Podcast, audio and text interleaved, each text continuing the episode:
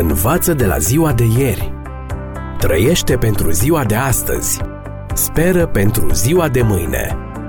Ascultă emisiunea Timpul Speranței și vei căpăta speranță în ziua de mâine.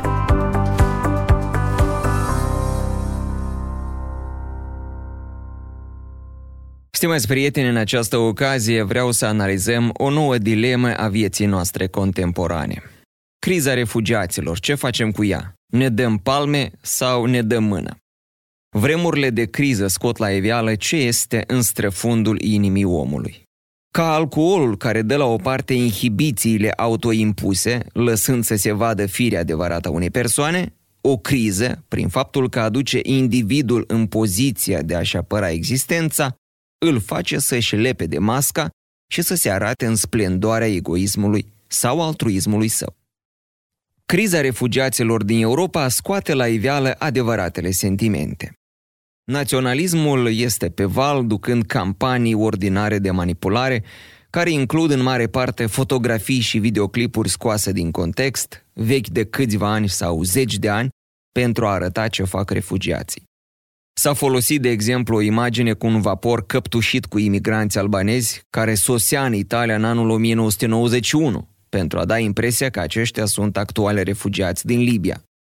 S-au folosit imagini de la proteste din Germania din anul 2012 în care apărea un steag islamic pentru a sugera că refugiații din tabere se luptă cu forțele de ordine și au însemne ale statului islamic.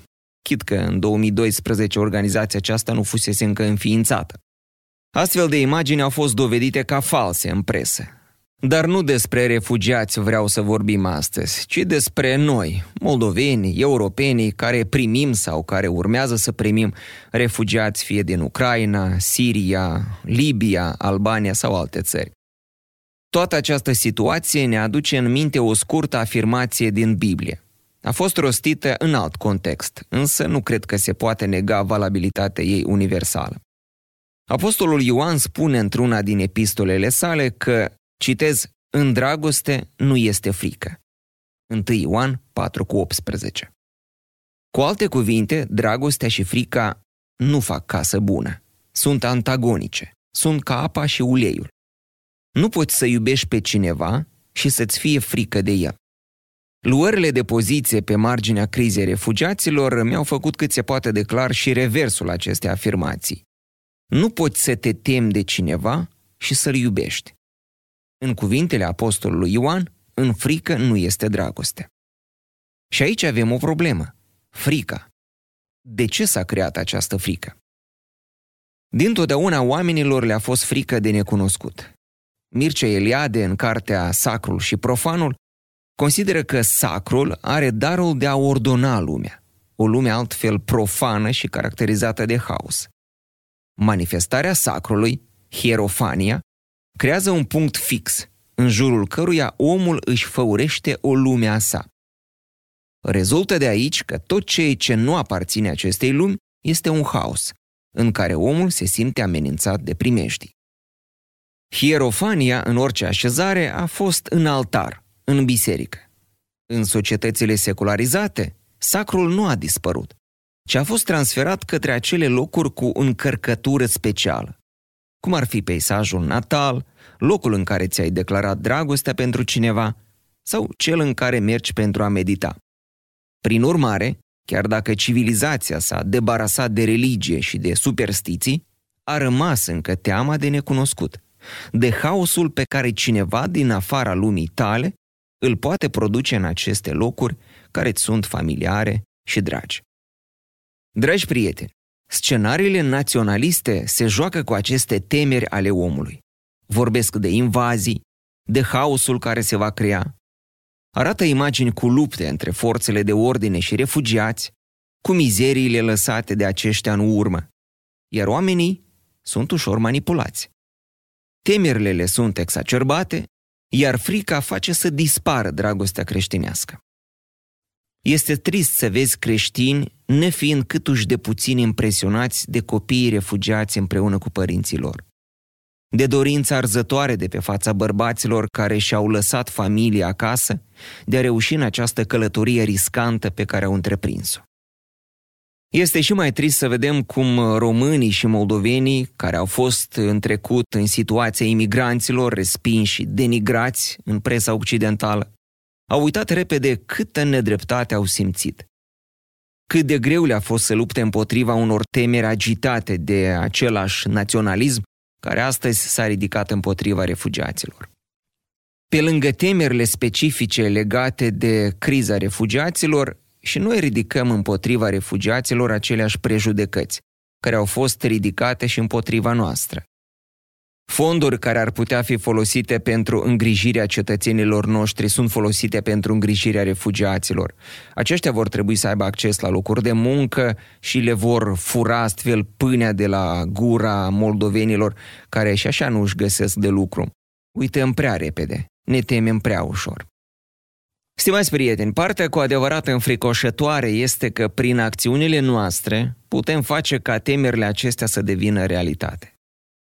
Afirmația că în frică nu există dragoste are o dublă aplicabilitate. În primul rând la noi, în al doilea rând la cei care sunt obiectul fricii noastre. Dacă frica naște în noi ură, și în ei va naște tot ură. Dacă frica ne face să fim violenți cu ei, și pe ei îi face să fie violenți cu noi. Prin atitudinea noastră ne putem face rău singuri. Iată ce spune înțeleptul Solomon în Cartea Proverbe 27 cu 19. Citez. Cum răspunde în apă fața la față, așa răspunde inima omului inimii omului. Cu mai mulți ani în urmă, un scurt clip video a fost postat pe pagina de Facebook a organizației Samaritan's Pures, cu refugiați sosind în Grecia într-o barcă. Au fost întâmpinați de membrii acestei organizații cu haine, pături și folii izolante. Erau copii care priveau speriați în jur și care aveau primul contact cu europenii, cu creștinii. Și acești oameni străini îi luau în brațe, îi dezbrăcau, îi ștergeau de apa de pe ei și îi înveleau în pături pentru a-i încălzi. Este greu să crezi că acești copii, dacă vor rămâne în Europa și vor fi tratați cu aceeași dragoste, se vor apuca într-o bună zi să arunce în aer clădiri sau stații de metrou. Alți copii însă au fost întâmpinați cu garduri de sârmă ghimpată, cu armată, cu huiduieli. Pe viitor, cine știe dacă nu ne vor întoarce favorul. Nu sunt de condamnat cei cărora le este frică de necunoscutul pe care îl aduce cu sine invazia de refugiați, ci aceia care se joacă cu temerile acestea. Primii trebuie însă să admită că în frică nu există dragoste. Iar dacă vrem să scăpăm de frică, trebuie să începem mai întâi cu dragostea. Apostolul Ioan continuă, citez, Dragostea desăvârșită izgonește frica. 1 Ioan 4 cu 18. Dragi prieteni, dacă îl vom trata pe cel de lângă noi cu dragoste, în ciuda fricii pe care o resimțim atât de acut, sunt șanse mult mai mari ca temerile noastre să rămână neîmplinite decât dacă îl vom trata cu ură. Întoarcerea celuilalt obraz este atitudinea care întrerupe cercul vicios al fricii și al urii. Altfel, ne vom pălmui unii pe alții, de pe un obraz pe altul, până când ne vom desfigura. Învață de la ziua de ieri. Trăiește pentru ziua de astăzi. Speră pentru ziua de mâine. Ascultă emisiunea Timpul Speranței și vei căpăta speranță în ziua de mâine.